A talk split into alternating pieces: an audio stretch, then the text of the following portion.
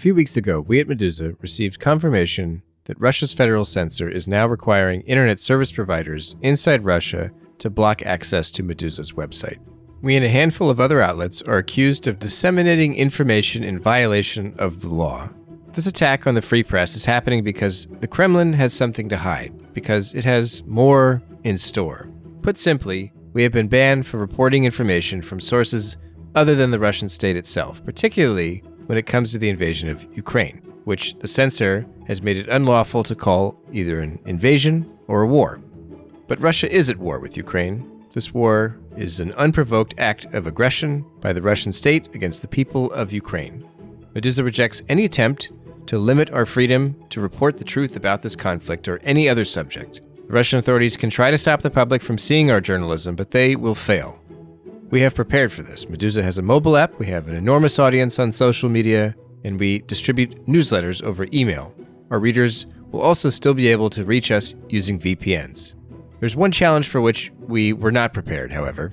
90% of the donations we received before the war came through payment systems that are now inaccessible inside Russia. So now we're relying especially on you, our international audience, to help sustain our work. Welcome to the Naked Pravda.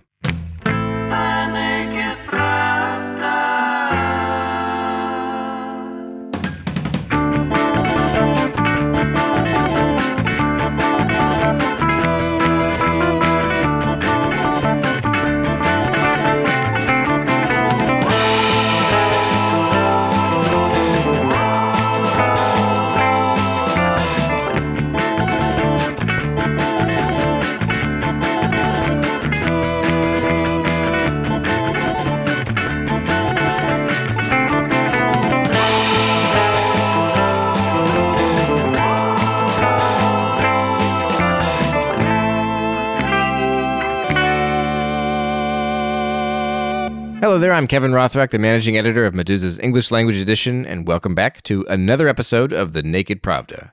Last week, Meduza published a report from Dagestan in the Russian North Caucasus by journalist Vladimir Sevrinovsky about how the people there view the war in Ukraine and how they manage their own grief as soldiers fighting in the Kremlin's special military operation have returned home in coffins.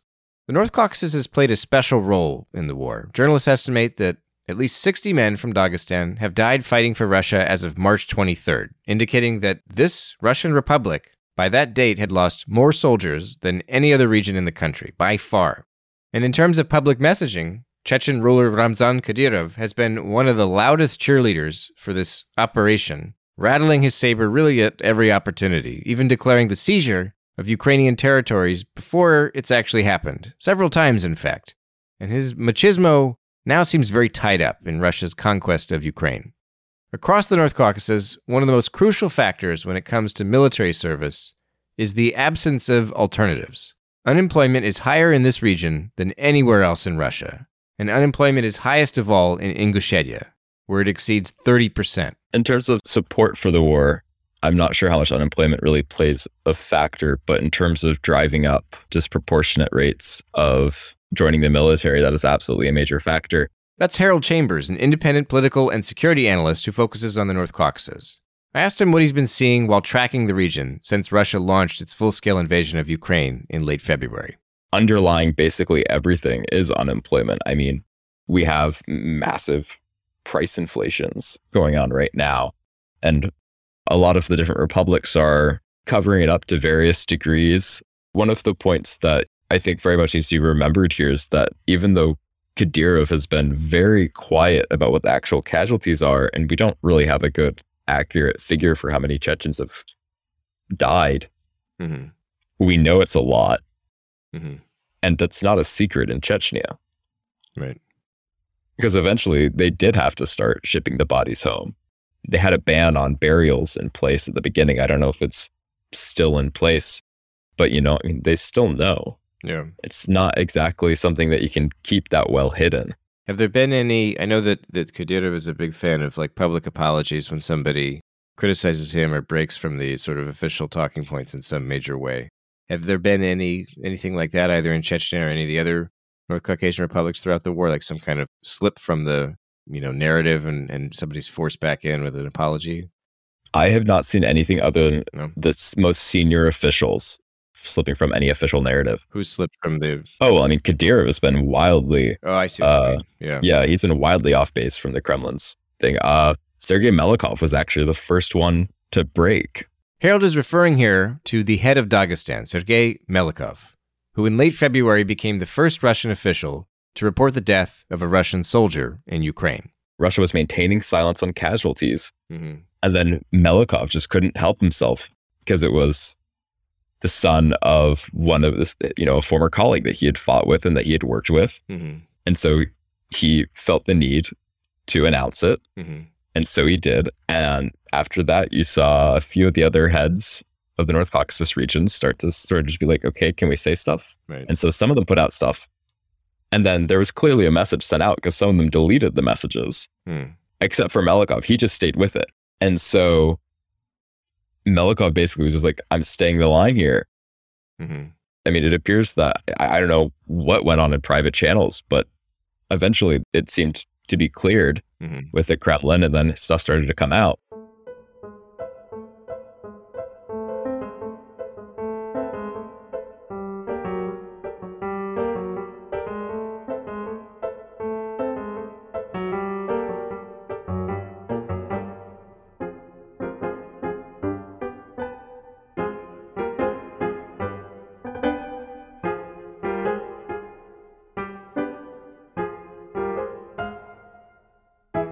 Я видела пресс-релизы, которые... I saw the press release that came out on the Interior Ministry's website. The suspect's name isn't mentioned, but it says directly that a woman posted something on Telegram where she said this and that, and that was me. That's Izabella Evloeva, a journalist and an opposition activist from Ingushetia who founded and runs the independent media outlet Fortanga.org.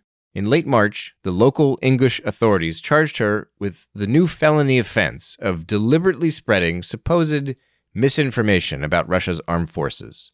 Russia's federal censor also blocked her news website, Fortanga.org. By the way, I'd like to thank journalist Katie Marie Davies for lending the Naked Pravda her voice to make Izabella's comments available on this episode in English. I wrote a post about how children in Magas went to some rally in support of the war with the Z symbol, the new swastika. I called it a swastika of the new era and a symbol of these monstrous lies and things like that. And it was exactly these posts that the FSB and the anti extremism police apparently didn't like. What I wrote was more of an appeal to the soldiers from Ingushetia who were headed to Ukraine or have already left, hoping they won't go. I think this is the main reason they launched the criminal case. Luckily for Izabella, she left Russia a few years ago. Her trip abroad didn't start out as immigration, but that's what it became, she told me. I left three years ago. It was a period of mass, very open and significant protests in Ingushetia.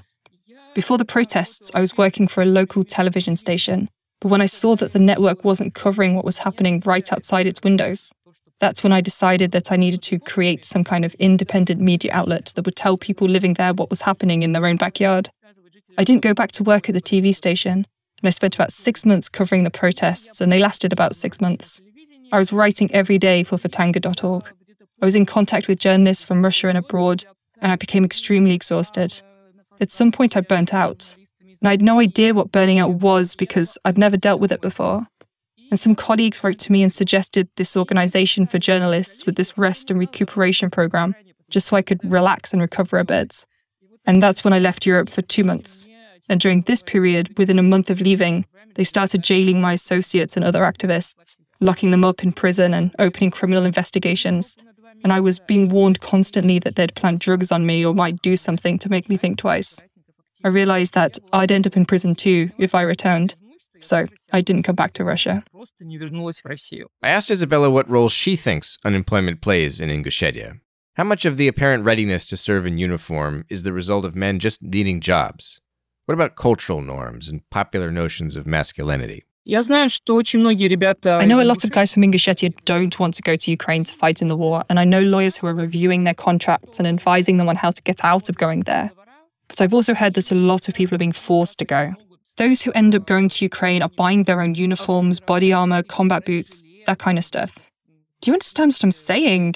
Imagine it, they send you there and you're buying your own clothes. And it costs like 100,000 rubles. that's a lot of money in Ingushetia, where the average monthly salary is 20,000 rubles. And they're doing this. Some people go to war like this, buying themselves this stuff because they want to live and you need equipment for protection. In Ingushetia, there's nothing glamorous about military service or police service or, I don't know, holding any of those offices. But the level of unemployment in Ingushetia is also very high, the highest in Russia. It leads the country traditionally. And the pay is pretty good in the military and in the police. This compels a lot of young men to enlist in this kind of work. And until now, it didn't involve anything like war. People would go enlist in a military unit and basically they'd spend their whole time on base. As far as I remember, there was a case when some of them went to Syria, but they didn't fight there. To my knowledge, they were just stationed there and nobody died. When there was a war in Georgia in 2008, the Ingush refused to fight and take up arms against the Georgians. There are some very close ties with them, and the Georgians still remember this to this day, and they still respect the Ingush for this. Well, now the war in Ukraine has come, and it probably means more than just being stationed somewhere. And fighting there isn't so easy, which is how it's turned out. If we're talking about people in general, they understand Ukraine very well because Ingushetia itself has also historically experienced a colonial relationship with Russia. Izabella told me that this colonial relationship with Russia is hardly in the past.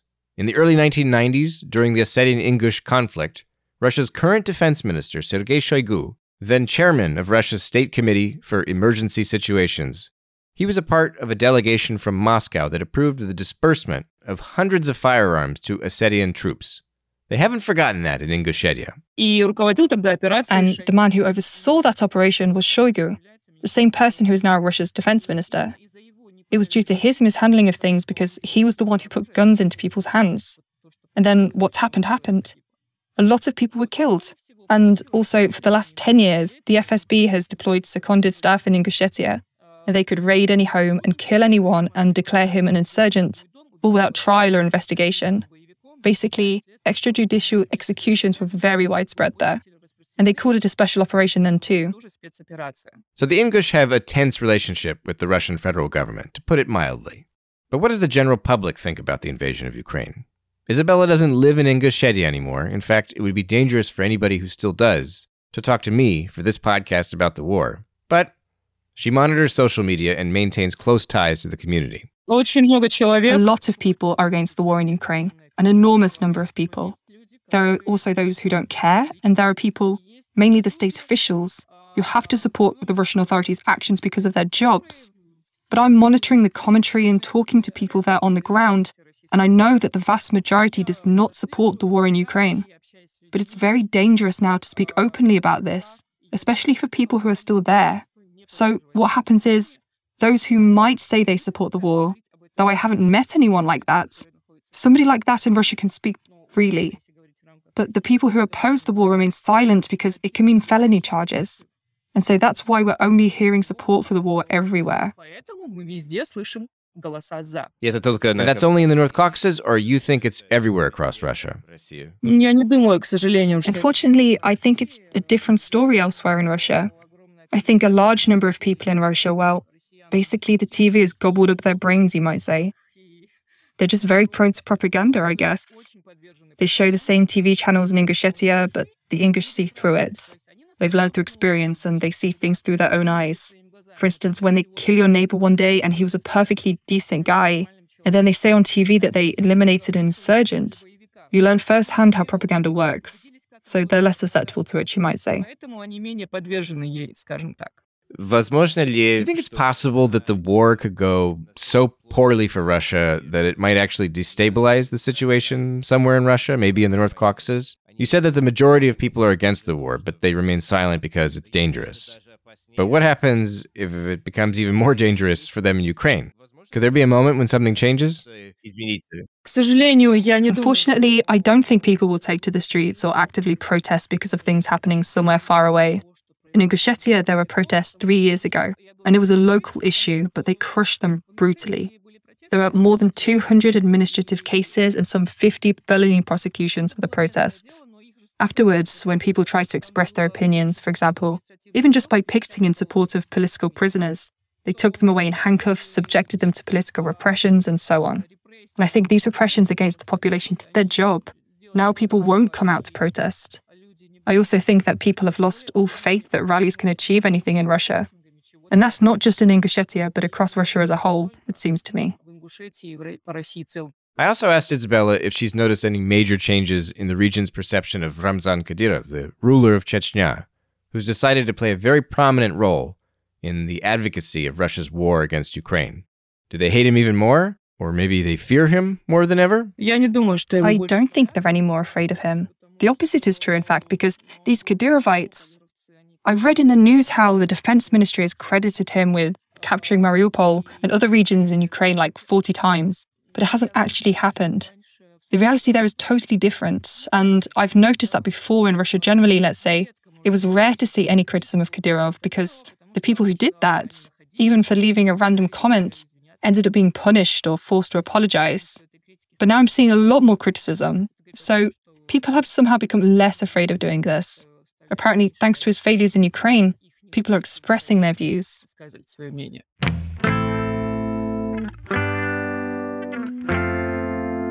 You've been listening to the Naked Pravda, an English language podcast from Meduza. On today's show, you heard from journalist and activist Izabella Evloeva and Harold Chambers, an independent political and security analyst.